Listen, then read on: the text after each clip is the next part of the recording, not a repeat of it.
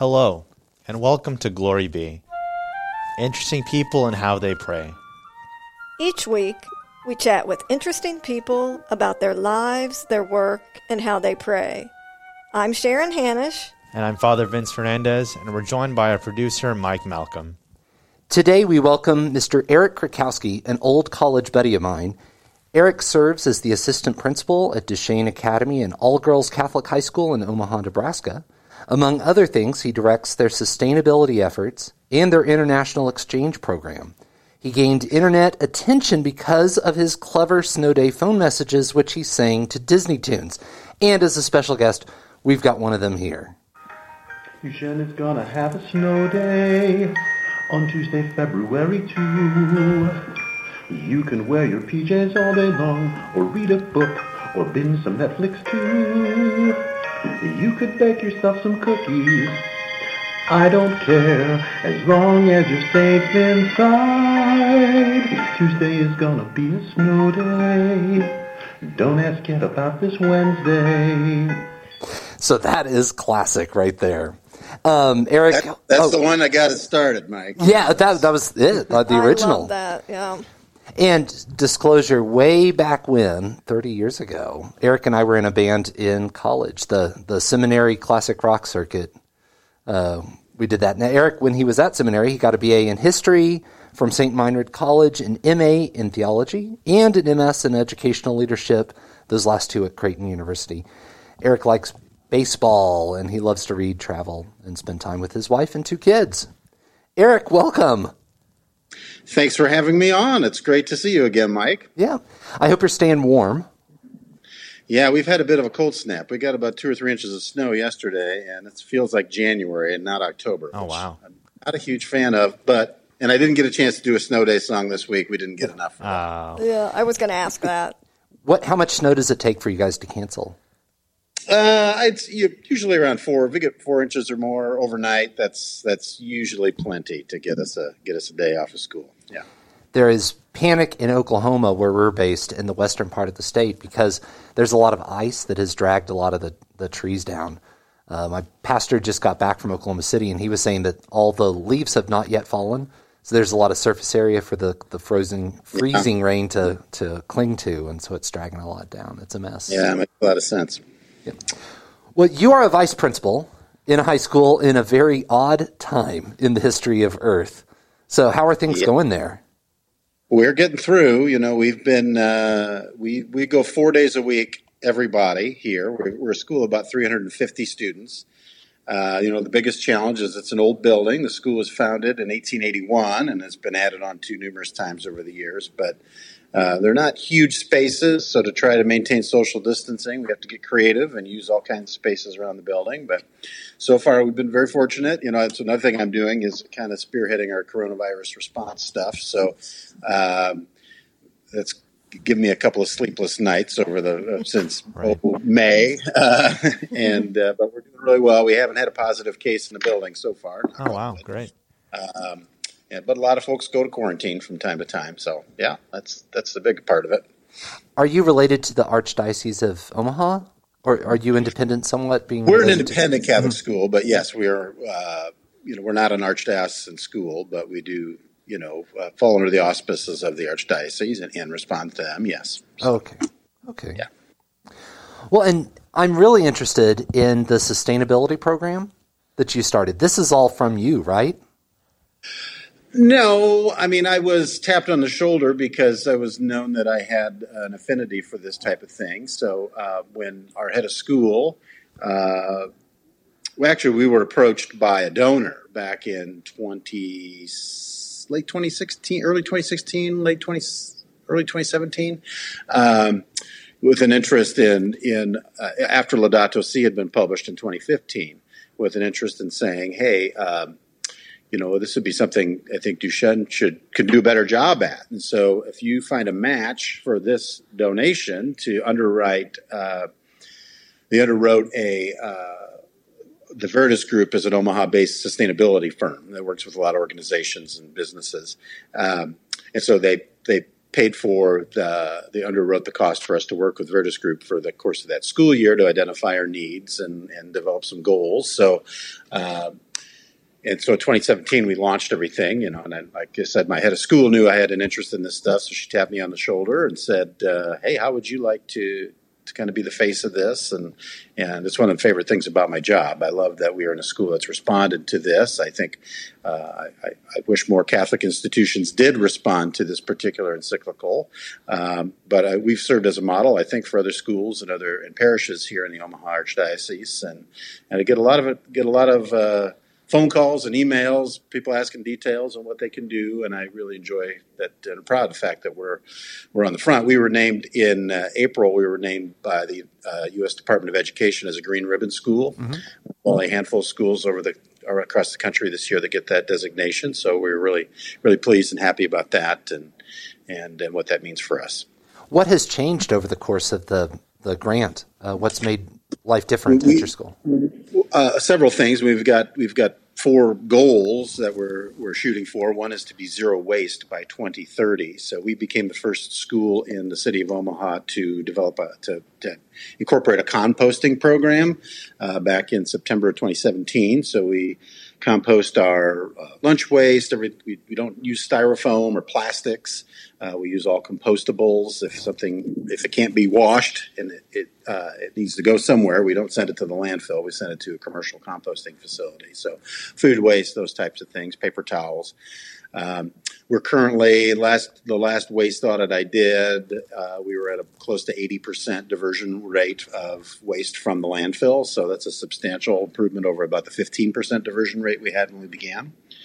Um, we also have a, an aim of being uh, net positive energy by 2030. So we did install uh, a 12 kilowatt uh, 30 panel solar array last September on our library roof. So uh, it generates a small amount of electricity, but our, our goal was to generate enough power to offset the electricity used in our uh, STEAM lab on campus, and we exceeded that goal in the past year. So that's good, and hopefully a first step toward expanding to some more solar. So uh, we've also got goals for our lunch program and for the classroom. So uh, we made great progress on all of those things, uh, which we're really proud of. You know, back uh, right after Laudato Si came out, we had a study group here at St. Mary's, and we started to do little things. So, one of the first things we did, and we are blessed to be able to do this, but because we can afford, but we, we changed all of our, um, so we, we have plates and, you know, bowls and cups, and we, they're all biodegradable. Uh, we put little things in the bulletin recommending you know, that people would read each week, like turn off your lights or, you know, different little things. But I was, as I was listening to you, I was thinking, like, what if you could think of one or two things that a parish might be able to do to kind of implement Laudato Si, to head in that direction? Um, what would you recommend? I would say the first thing, I think something that's really worked for us and is, is something that teenagers really, kids can latch on really quick is to reduce your waste in whatever way you can do that. Even if it's not having the ability to go to composting, at least being conscious about the kinds of products you buy, not just buying the cheapest thing uh, because the styrofoam coffee cups are cheaper than you know than anything else. Right. So, um, you know, encouraging people to use reusable things as much as possible, or investing in those for the parish for you know funeral luncheons and, and those types of things.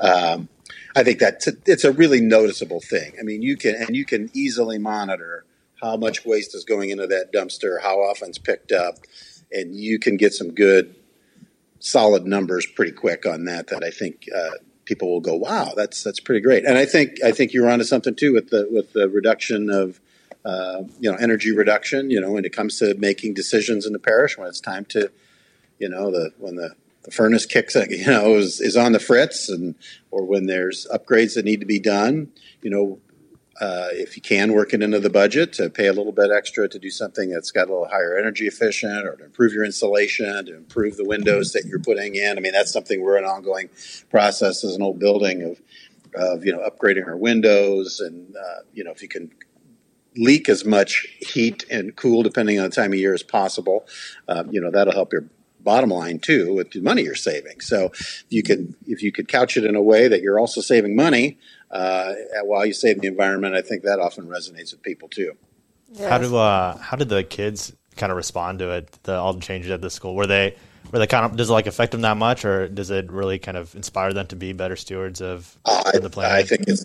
I think it's they, they're really proud of the fact that we're doing this. They're on board with it. Uh, they, you know, we, we we do exit interviews every year with our seniors, and every year we hear them say how how much they're going to take this beyond when they go to college, or it's helping affect their career choices that they want to go into environmental engineering or environmental law, or these kinds of things. So um, uh, the kids are kids are into it. So they, they, they really they really do a great job with it. Do you hear stories of them taking it home, talking their Oh, yeah. parents into it? Yeah. I've get parents contacting me and telling me, "Thanks a lot. My daughter wants to start a compost pile in backyard." So, you know, I've got my resources. I'm like, well, you know, there's other ways around it. You don't have to have big st- stinky pile of rotting food in your backyard. You know, if you do it right, you know, here's some ways to do it and some methods you can use. Yeah, I, I a lot of our teachers are doing it now too. I've got teachers riding their bikes to school instead of driving their car, and students walking if they live in the neighborhood. So, um, yeah, yeah, it's it's it's been highly successful. We, we really, I, I couldn't be any more pleased with how we're doing, and we always make sure we we mention that we're doing this. Um, as part of our Catholic mission, as you know, as responding to Pope Francis' call for all of us and sharing this common home of the earth, that we need to take care of each other. And we want the earth to be around for a while so we can continue to thrive on it. Then uh, we need to do our part to make that happen. You know, I remember uh, it's been, gosh, if math, I have a 24, it's got to be 10 years ago. We had a vacation Bible school, and they were, it was before Pope Francis, before Pope Francis, but before, and their, their, one of their things that they did was um, they talked about recycling, they talked about caring for the earth, and they went and volunteered at like Up with Trees, you know, planting trees, and it was all part of this care of God's creation.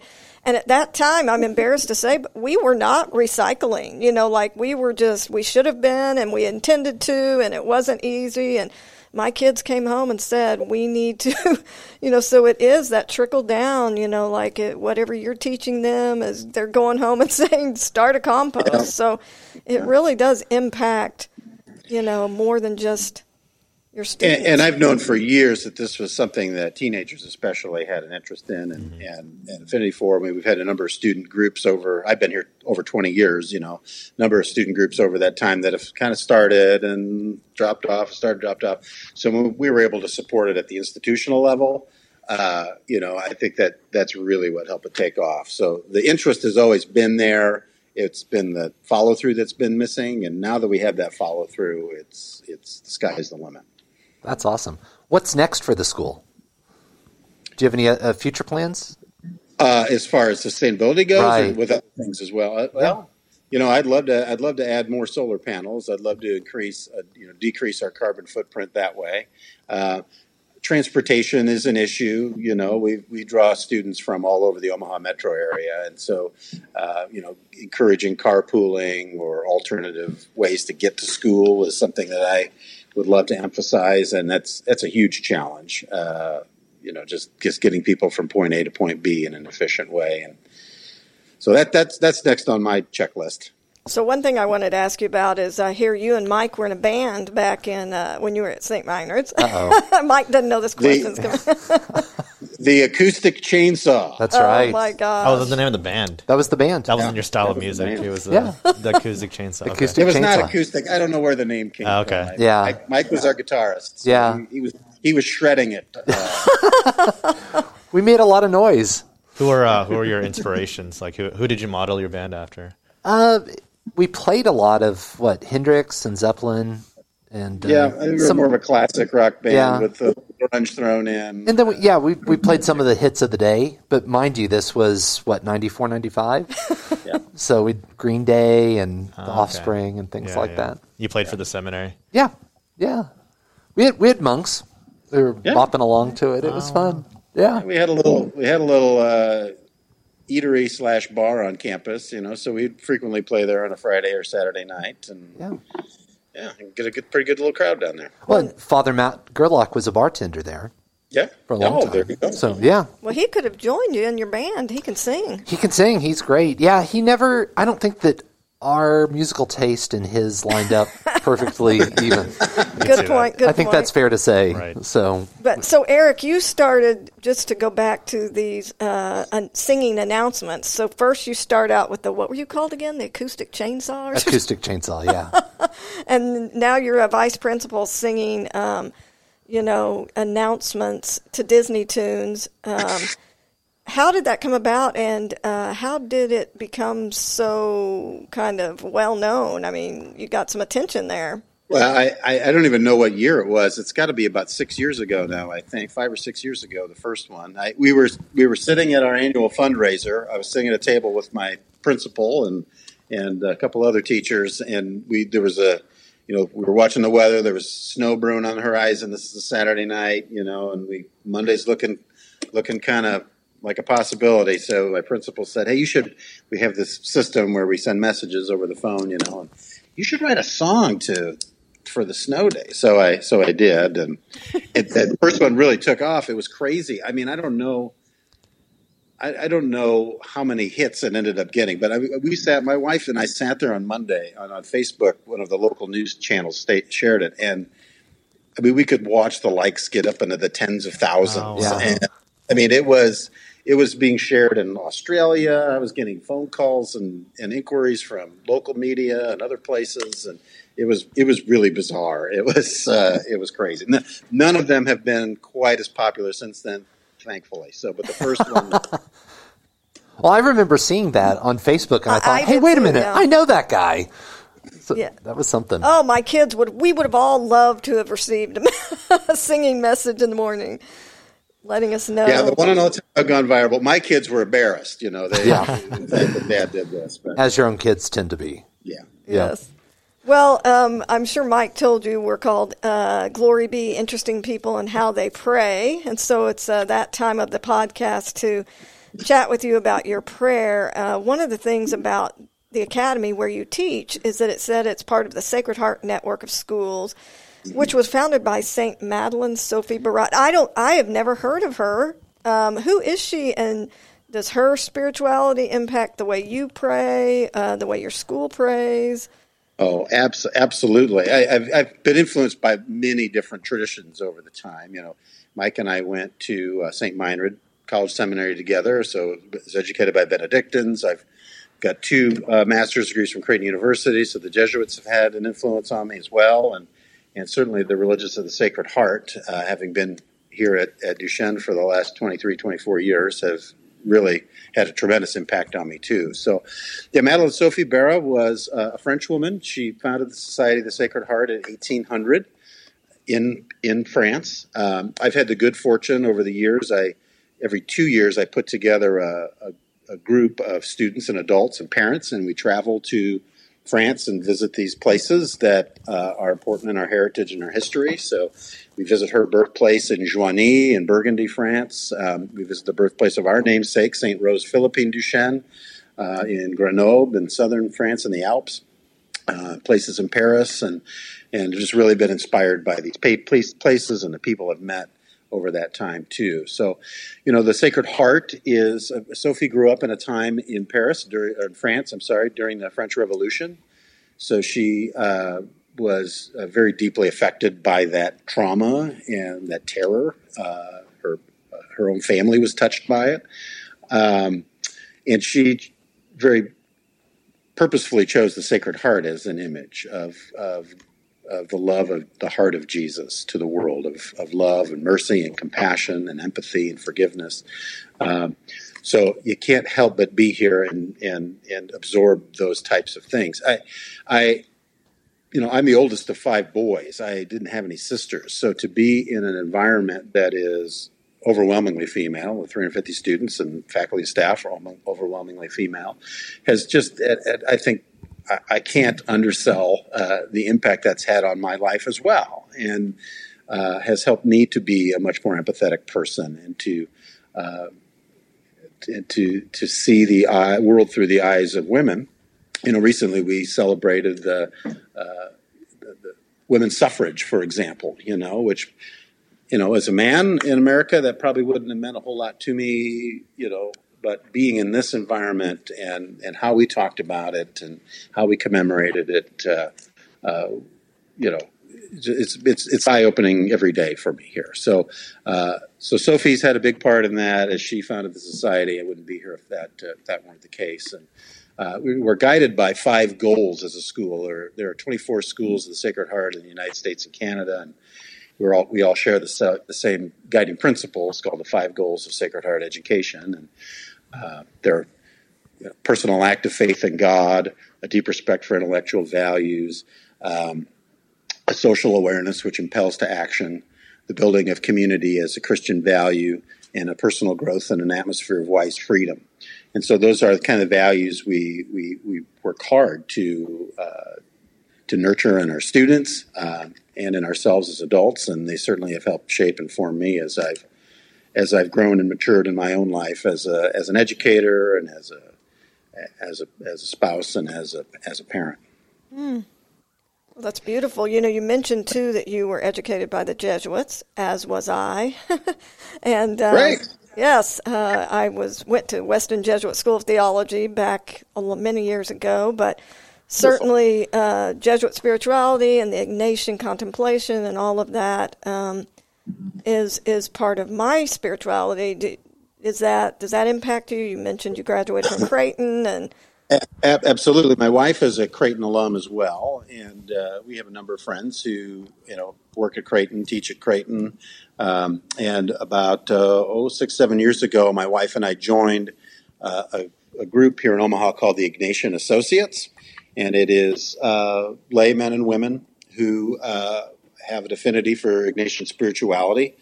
Uh, we do. I, with the spiritual director, I did the 19th annotation of, of spiritual exercises, you know, seven years ago or so. I'm, currently, we've got a new group of about seven or eight uh, people who are in formation, and I'm one of three people on the formation tra- team, helping them to learn Ignatian spirituality. Uh, it's a, uh, to me, it has been just a, a very liberating way to look at my own spirituality uh, how God is working in my life and in the things around me. You know, maybe not do the examen as frequently as I should, but when I do, it's I, I think I kind of incorporate it throughout my day, just unwittingly. You know, and uh, check myself and and have some uh, appreciation for moments as they as they occur, uh, whether it be at work or at home. Uh, they frequently guide my my daily walks. You know, looking back on my day and and you know what went well and, and, and where, where, where can I do a little better job next time. So, uh, absolutely, Ignatian spirituality has been, uh, you know, and I see that in Pope Francis too. I, I really have a deep respect and admiration for him and how he approaches the world and the church, and and uh, as someone who who in, enjoys and, and, lives Ignatian spirituality as much as I, I can, I, uh, I, see that in, in his words and actions as well, which is really inspiring to me. That's awesome.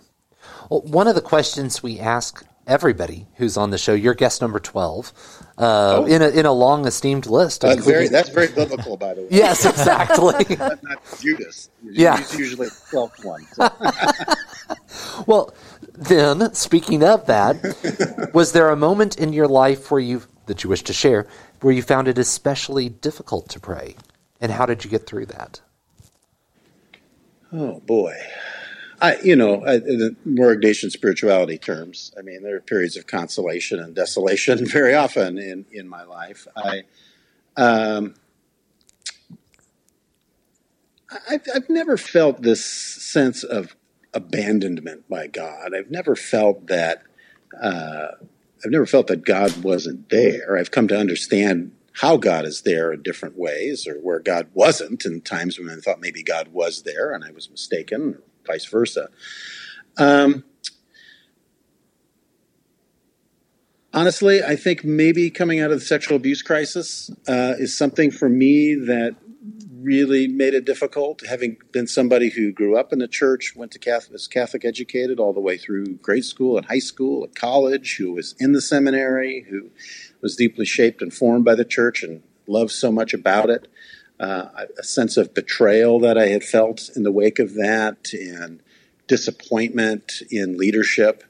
Um, was kind of a probably one of the darkest spots. And honestly, it's it's not something that's done and gone. It's something that's ongoing. And and so those you know those those periods of disappointment continue to reveal themselves from time to time. So uh, that's that's probably been the hardest part. And you know, I think one thing Ignatian spirituality has helped me to see about myself and my own spiritual director has been wonderful at this is, um, you know, being able to see myself and my life of faith as intertwined with the church, but also as independent from that. You know, I can be a person of faith and a man of faith. Um, and, and have questions and doubts and, and, and be upset with uh, with developments in the church and and not let that you know lead to a wholesale rejection of, of the church or God as a result of that. So, okay, and then here's one more uh, question we ask everybody: If you could ask the entire world to join you in prayer for a specific intention, what would that be? Well, that's an easy one this week. A week away from from uh, an election here in the U.S. You know, I pray for uh, I pray for unity in our country. I pray for uh, wisdom and understanding, for compassion uh, in the next week, and then in, in, in the future, whatever the results of this election will be, that uh, that we treat each other as sisters and brothers uh, with love and with care uh, in, in, the wake of the election as well. That's my that's my big prayer every day. It's something front and center in my mind. So great. Well, I hope everybody does join you in that. I think that's that's a great prayer. Would uh, one way that we close every week is we ask our our featured guest uh, to lead us in a glory be. Would you mind oh, doing that, Eric? Okay. Absolutely, absolutely. In the name of the Father and the Son and the Holy Spirit. Amen. Glory be to the Father, and to the Son, and to the Holy Spirit, as it was in the beginning, is now, and ever shall be, world without end. Amen. Amen. That was great. Yep. Thank you, Eric. Thank you for this opportunity. It was great to meet you. Glory Be is a production of the Office of Communications at the Church of St. Mary in Tulsa, Oklahoma. I'm your producer, Mike Malcolm. See you next week.